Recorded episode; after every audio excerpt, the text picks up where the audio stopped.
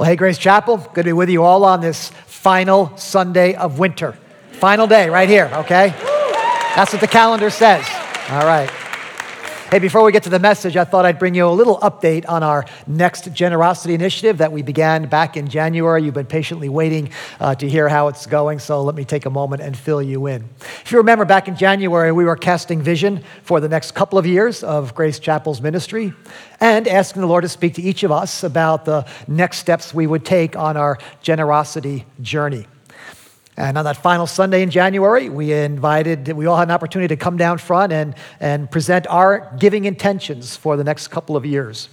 And we were inviting you to uh, make your intention to give both to the core ministry and mission funds of the church, and then also to a Go Fund that would allow us to launch the Foxborough campus and expand the Wilmington campus and invest in others as needed over the next couple of years.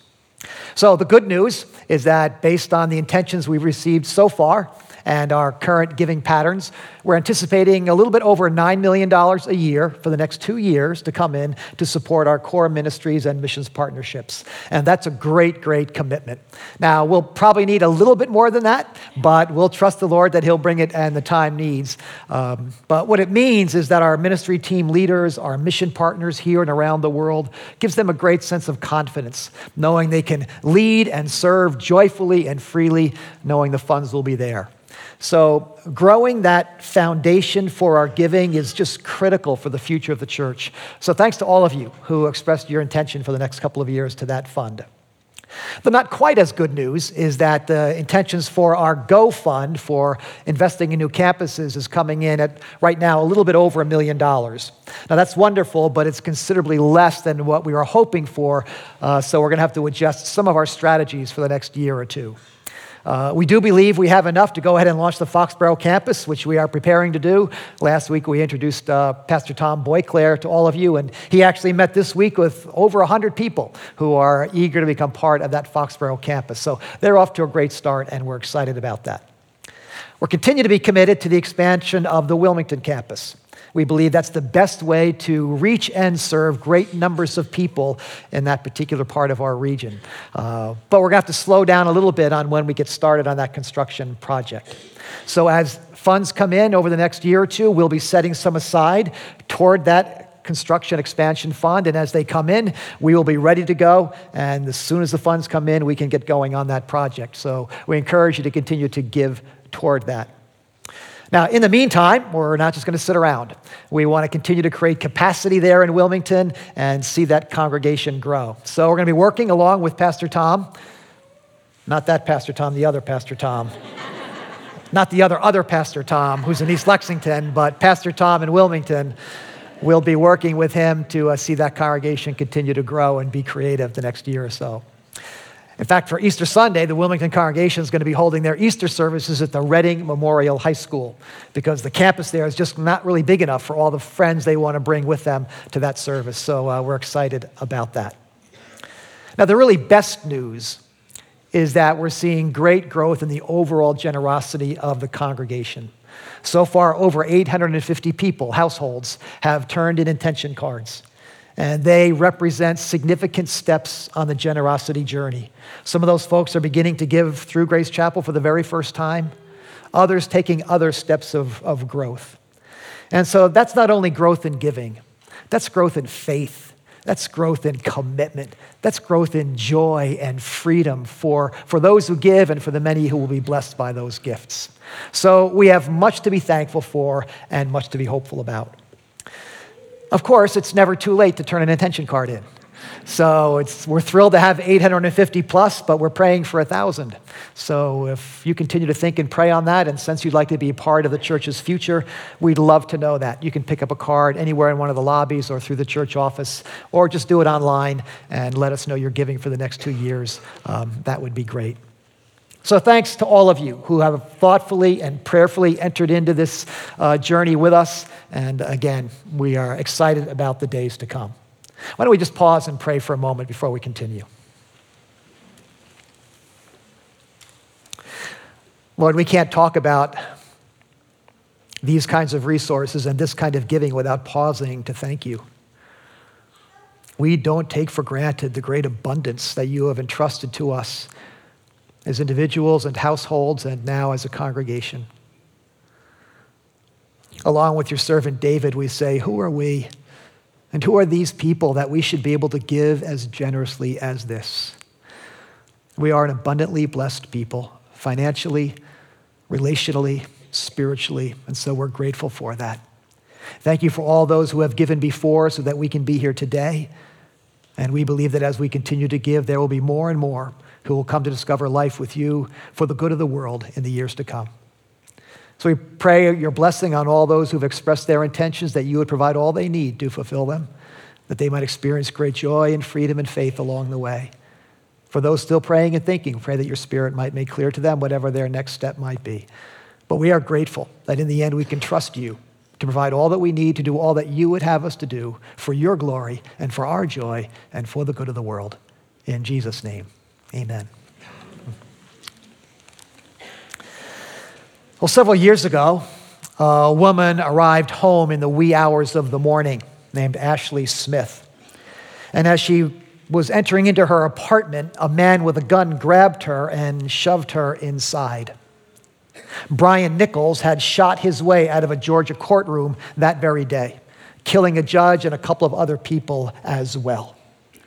Now, Ashley Smith herself was a, a young widow, a single mom, and struggling to beat a long-time drug habit. Well, in those terrifying early morning hours, not knowing what else to do, she began telling her captor her story. And at one point, she asked if she could read from a book that was changing her life. And it happened to be The Purpose Driven Life, written by Pastor Rick Warren. She began reading with the chapter that was, she had read earlier that day, which talked about discovering your purpose in life. And as she read that sentence, he said to her, Stop, and asked her to read it again. And she did, and then she said to him, What do you think your purpose in life might be? And he paused and said, Maybe to talk to people and tell them your story. Well, to make a long and remarkable story short, after many more hours of conversation and surprisingly a pancake breakfast together, Nichols released her to go pick up her daughter. And a short while later, he surrendered to police without doing any more harm. Now, many of us are probably familiar with that story. It's been made into a, into a movie and all kinds of things. And I'm sure we are familiar with Rick Warren's landmark book, The Purpose Driven Life. To date, it sold 40 million copies and has become one of the best selling nonfiction books of all time. Now, not for nothing, but do you see the picture on the front of that book? Come on, all right? It's all about roots. It's all about roots. People like Oprah Winfrey and Michael Phelps and Jack Welch and Mitt Romney and even Kim Kardashian have named The Purpose Driven Life as one of the most important books they've ever read. There are all kinds of lessons we might draw from the story of Ashley Smith and Brian Nichols, but, but here's one at least. Every human being wants to believe there's a purpose for their life. And the amazingly good news of the gospel is that there is. There is a good and God given purpose for every human being's life, including yours. And discovering that purpose is what this week's Roots Challenge is all about. Now, if you've been tracking it with us, you probably noticed that we're skipping week seven, which is entitled Money Matters. Now, it's not because we don't think money matters. It's just that we did a lot of teaching on that back in the month of January, so we thought we'd spare you another sermon on giving this week. So you can appreciate that, but don't skip that chapter, or rather, come back to that chapter when you're done because there's some remarkable principles there about, about money that can change forever the way you think and feel about money. It is truly liberating. So don't miss that chapter. But this week, week eight, we're calling Shaped for Service. And I want to set you up for this week's reading by sharing a very simple but profound idea with you. You have been shaped by God to serve the church and the world. I just want to take a few minutes and walk through that sentence with you, show you where it's found in the scripture, and what difference it might mean for your life. So let's jump into one of the readings we'll be looking at this week. It comes from Paul's letter to the Corinthian church, and we'll be jumping into 1 Corinthians chapter 12. He writes Now, about the gifts of the Spirit, brothers and sisters, I do not want you to be uninformed. There are different kinds of gifts, but the same Spirit distributes them. There are different kinds of service, but the same Lord. There are different kinds of working, but in all of them and in everyone, it is the same God at work.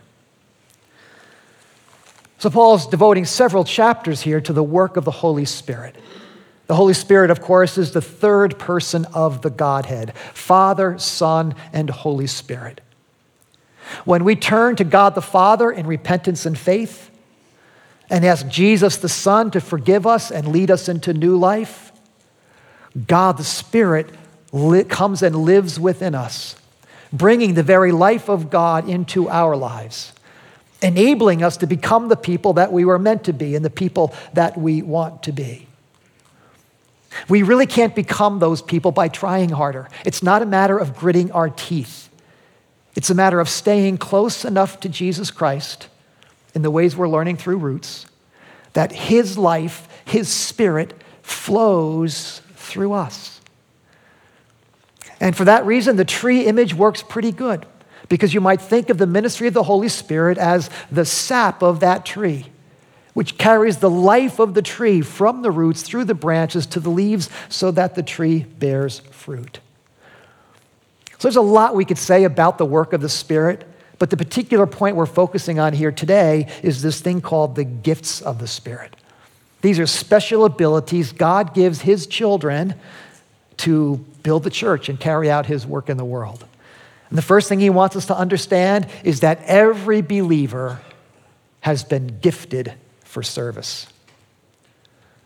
And so the first word of our idea today is that you have been shaped by God to serve the church and the world. Paul says, I don't want you to be uninformed. I don't want you to miss this. There are different kinds of working, but in all of them, and in everyone, the same God is at work. In everyone. And just in case we miss it, he says it again in verse 7. Now, to each one, the manifestation of the Spirit is given for the common good. Each one. So it doesn't matter how new you are to following Christ, it doesn't matter how well you know the Bible, it doesn't matter what you've been or done earlier in your life. If you have become a child of God through faith in Christ, you have received the Holy Spirit who lives within you. And one of the ministries of the Spirit is to give you gifts for service. Now, every parent likes to think their child is a gifted child, right? Every grandparent knows that their grandchildren are gifted children. As it turns out, in the family of God, every child is a gifted child. Because the moment we come to faith and receive the Spirit, we are given gifts for ministry. But even if you're not yet a child of God, maybe you haven't yet trusted Christ as your Savior, you haven't yet decided to follow Him. You may not have received a gift of the Spirit yet, but you still have been shaped by God for some good and, and eternally significant purpose. And that's the second phrase I want to call to your attention. You have been shaped by God to serve the church and the world. Now, the Bible tells us in a variety of places that this shaping work of God began before we even entered the world. David says, You knit me together in my mother's womb. That's when the process began of God shaping you for a significant life. Now, in our readings this week, we'll learn about the five different ways that God shapes us for ministry. One, of course, is spiritual gifts, which we're focusing on right now, but there are others. He shapes us, He shapes our heart, our passions for, for justice or for mercy or for children or for truth or whatever it is that stirs our hearts. He shapes us through our abilities. They might be natural talents like playing an instrument or, uh, or, or, or, working with, with our hands, and they might be acquired skills like like accounting or, or carpentry or management, something like that. He also shapes us through our personalities, each one of them. introvert, extrovert, activist, contemplative. And then he shapes us through our life experiences, our, our family of origin, our education, our, our travel, our health issues, even perhaps our tragedies. He's shaping us through all these things like a potter working with a, a lump of clay. God is shaping us for some unique purpose. Now, understand, it's a very dynamic process. As that wheel of life spins, as we make choices, as things happen to us and around us, God is working with all of them to shape us in a uniquely significant way. Now, I'm not suggesting that God engineers bad things to happen to shape us. He, God didn't engineer your parents' divorce, for instance, if that happened to you, in order that you might someday help divorced people. I don't think so. But like a potter working with, with an irregularity in a lump of clay, he is able to work with that thing, that irregularity, in order to shape your faith and to shape your character. And yes, maybe shape your life's work as, as a counselor, perhaps, or as an attorney, or maybe as a parent. I want you to see it's a very dynamic process by which God works with us. There's a lot more we could say about the, the work of the Spirit and the gifts of the Spirit, but that, again, will be uh, something you're learning about this week the many ways that God shapes us. So, in chapter 7 here, Paul goes on to list some of the many gifts of the Spirit that we find in the scripture. And we want to define a special gift as a, a special ability, a supernatural ability to serve the church or serve the world in a way that glorifies God. Listen to some of them. To one, there is given through the Spirit the message of wisdom, to another, the message of knowledge by means of the same Spirit to another faith by the same Spirit, to another gifts of healing, miraculous powers, prophecy, the ability to distinguish between spirits, to speak in different kinds of tongues, and still another, the interpretation of tongues. All these are the work of one and the same Spirit, and He distributes them to each one just as He determines. That's just one of several passages in the Bible that talk about the gifts of the Spirit. Altogether, there are about 20 of them that are listed. But most scholars agree that it's not an exhaustive list. There be, may be other special abilities God gives that aren't listed there. The point is, every believer has at least one of these gifts. He distributes them to each one. And don't miss the fact that these are supernatural gifts. It's a gift that takes your natural heart abilities, personality, and experiences, takes those natural things and takes them to another level of impact, of kingdom impact, of remarkable joy for you and for the people around us. We're kind of fascinated in our culture with the idea of superheroes, of an ordinary person somehow suddenly getting these extraordinary powers bitten by a radioactive spider and a teenager becomes a fine, crime fighting superhero. There's something of that happening here. Ordinary people get gifted by the Holy Spirit to do things that are far beyond their normal ability. Now, case in point, I am a shy, self conscious, introverted person.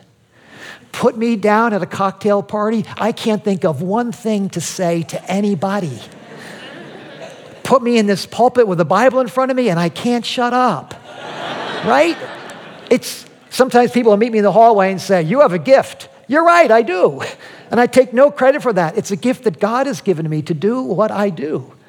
But the truth is, you have been given gifts too, or three or four or five that enable you to do things that I could never do enabling you to do them in a way that has extraordinary impact on the people and the world around you. So, as part of your readings this week, you'll have a chance to take a spiritual gifts inventory that will help you identify your top two, three, or four gifts. I encourage you, take that inventory. But don't neglect to read the other five readings. Because if you don't read those readings, we may create a monster. Because while you are gifted for the church, you are not God's gift to the church.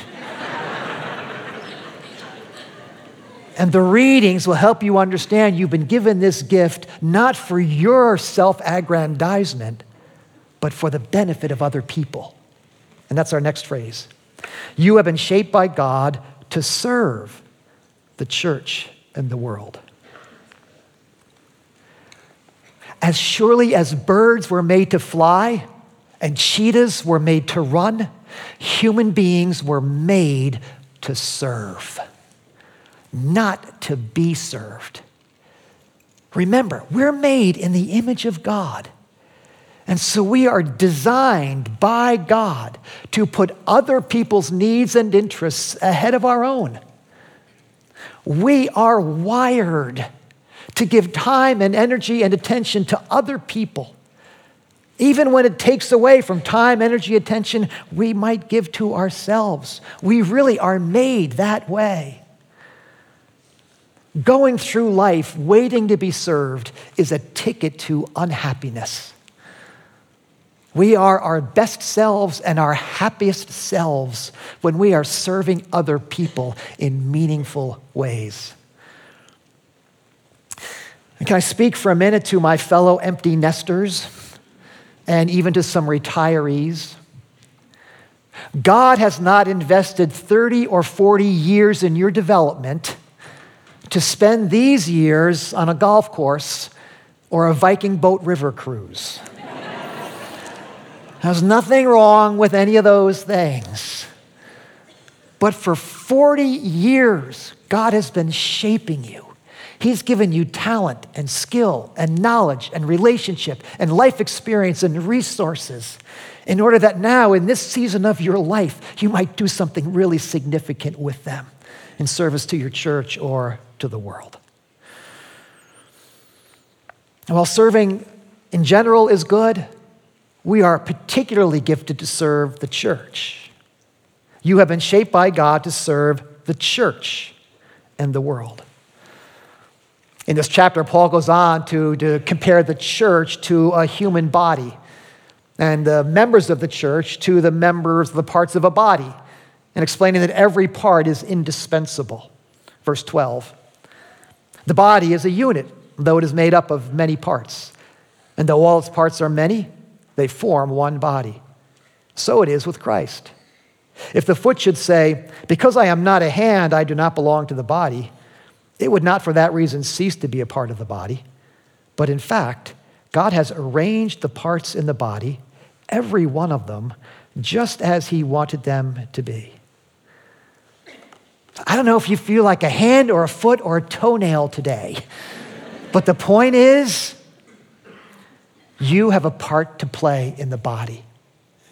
The body needs you. The church needs you. And if you ever lost a toenail, you know what I'm talking about. Every part matters.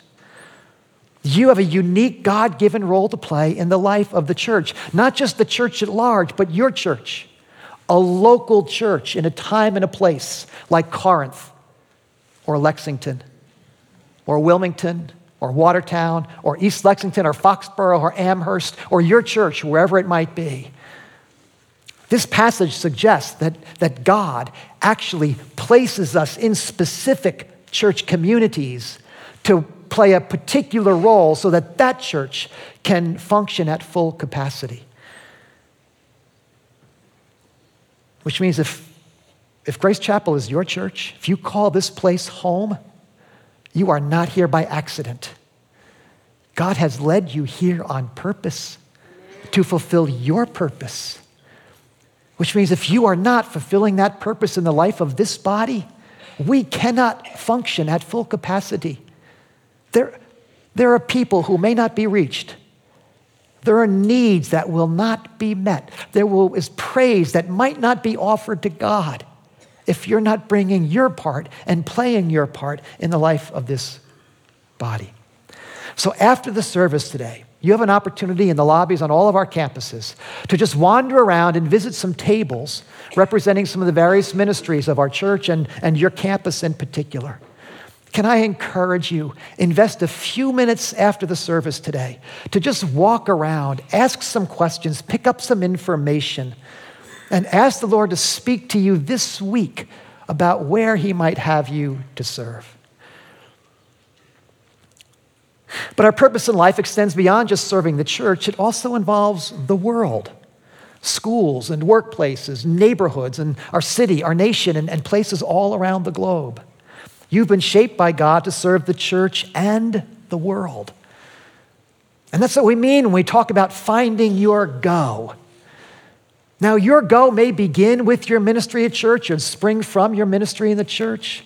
But finding your, grow, your go is about looking beyond the walls of the church, looking to the world around, and the unique contribution you can make to the work of God in your community, in this city, and maybe in places around the world. I'll be talking more about finding your go in the, in the months to come, but it begins here in week eight as you begin to think about how you are shaped for service. You'll have a chance to experiment a little bit with your go on, on a Sunday in May, on Sa- uh, Saturday in May, rather. Saturday, May 6th is our annual spring serve.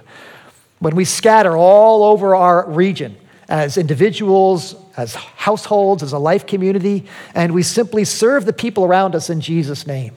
And the exciting thing is that this year, we're going to be joining some other churches doing that all across the city. It's called Boston Serve. And there'll be churches and serving teams all over the city, blessing the city in Jesus' name. I promise you, you will not only have fun and make some deep connections that day, you may actually discover something about the purpose of your life. I was speaking this past week um, downtown to a group of business and professional people. And the topic for the evening was how marketplace leaders can impact the, the work of God in, this, in the city of Boston. So we're talking together on how they can leverage their skills and talents and those sorts of things. And in the middle, middle of the conversation, one of the gentlemen who was there expressed a little bit of frustration because he had gone to his pastor recently and, and expressed a desire to want to do something to, to serve the kingdom. And, and the only thing his pastor could suggest was serving in their children's ministry. Now, I happen to know a little bit about this gentleman, and I know that he's an entrepreneur that he knows how to make things happen, that he can build things, that, that he has connections and skills and resources. And so I can understand how he might have been a little frustrated with that conversation. And, and certainly, as pastors, we need to be releasing people, affirming their vision for the city and for the world, and encouraging people to use their gifts and their skills and their vocation out there in the wider world beyond the walls of the church sometimes. So I understand that. But, but when this business guy told that story a second and then a third time, I began to wonder if maybe that pastor knows something I don't know. And maybe the best thing for that gentleman to do right now is to get down on the floor with a bunch of first graders and just serve every Sunday for a while and let God shape his heart for some other work he might do outside. Now, I have no idea. I want to beat up on my brother in Christ. He may be way ahead of the game in terms of all those things. I'm simply pointing out an idea that sometimes serving is just doing what needs to be done out of our comfort zone, out of our skill set. sometimes it begins right in our own church community on the floor with a bunch of kids. And who knows where it goes from there. Well, recently the Lord called to my attention someone here at Grace Chapel who literally embodies the very message we've been talking about here today. Haley Marcano grew up right here at Grace Chapel. And uh, for some time now, she has been asking me about a chance to tell her story to the congregation. She's been working on it for many, many months and waiting for just the right Sunday to do that. Well, she showed me the story just this past weekend. And and I recognized that in God's time, this Sunday was the absolutely perfect Sunday for her to share her story just as it is. She had no idea what I was speaking about today. So, would you welcome Haley as she comes up and uh, shares her story?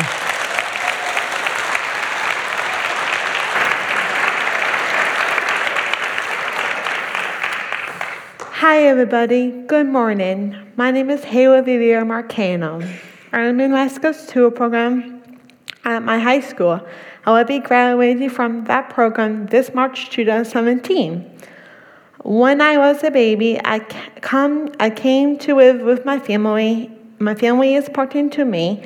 I love them, and, I, and, and, my, and, and my family loves me. I, uh, I, learn, I am learning from my family how to be more thoughtful and and to be nice and, and eat princess. In my family are my grandparents, Papa and Grandma. We eat supper with them every night.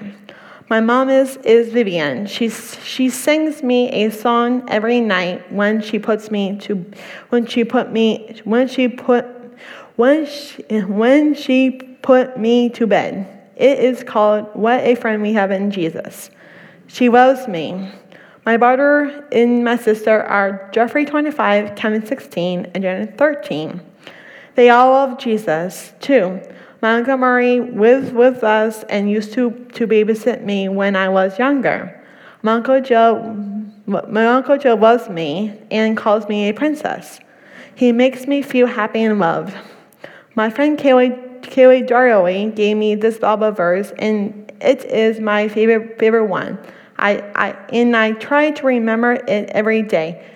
Luke 7:34. So don't worry about tomorrow. Tomorrow will bring it uh, own worry. Today, t- today trouble is not for today. I, I got adopted by my family.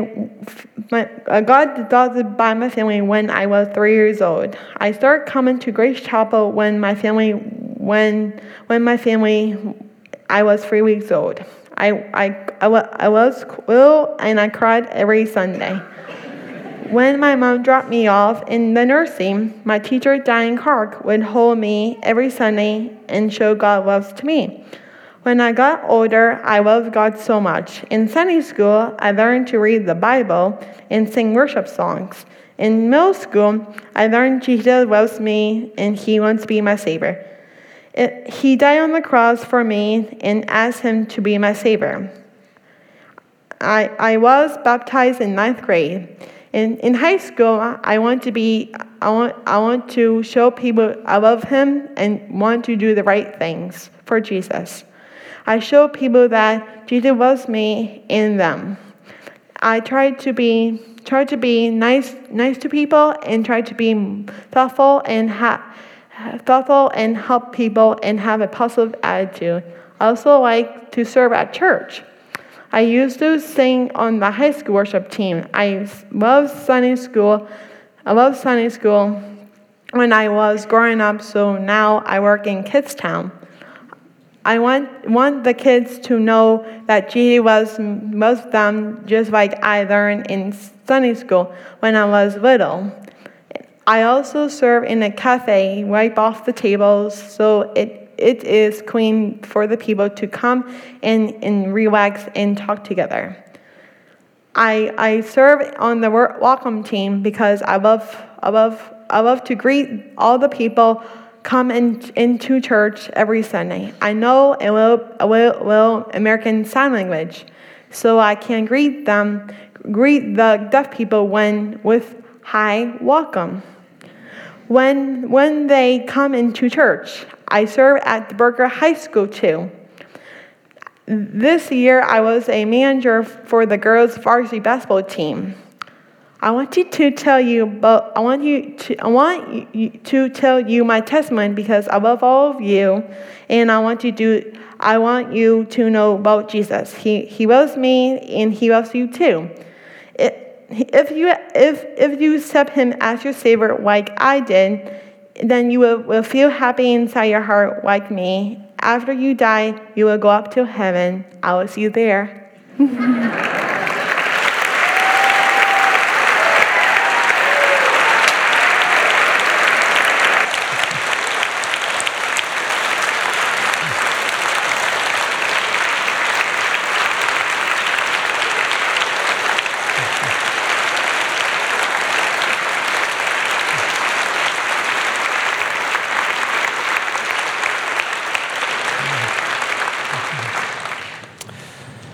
I think you'll agree that Haley has set the bar pretty high for the rest of us.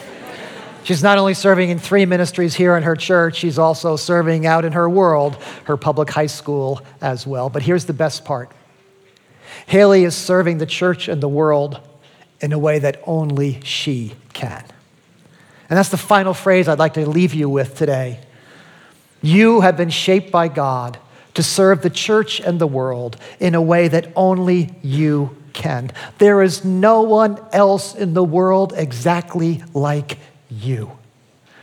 God has been shaping you all of your life to do something good and eternally significant in the world, and only you can do it. If the church is a body made up of many parts, then every part has to play its part for that body to be healthy and functioning and reach its full potential. Friends, is it possible that your church, that your campus might not be reaching its full potential because you are not playing your part?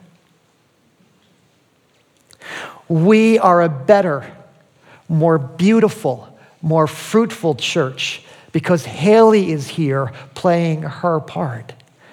And we are a better, more beautiful, and more fruitful church when you are here playing your part. So, can I encourage you again? Invest a few minutes this morning after this service and visit some of those tables. You don't have to sign up for anything today. Even if you're already serving, just visit, ask some questions, tell me about your ministry. The kids' town table has some marbles. I don't know what it's about, but just go there and find out, okay?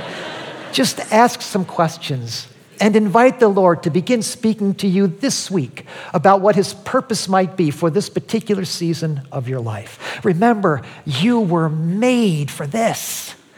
And so you and we will never be all we can be until you are serving the church and the world in a way that only you can. Let's pray about that.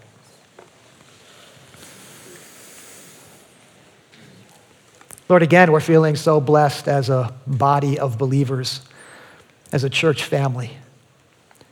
Grateful for those who many, many years ago came together believing that you could do something remarkable here, and they formed a church, a handful of families. They had no idea what it could become. But because they did their part, these many decades later, we are here and we get to do our part. We thank you, Lord, for the way you have made us, for this capacity we have for service and the joy it brings to us and others.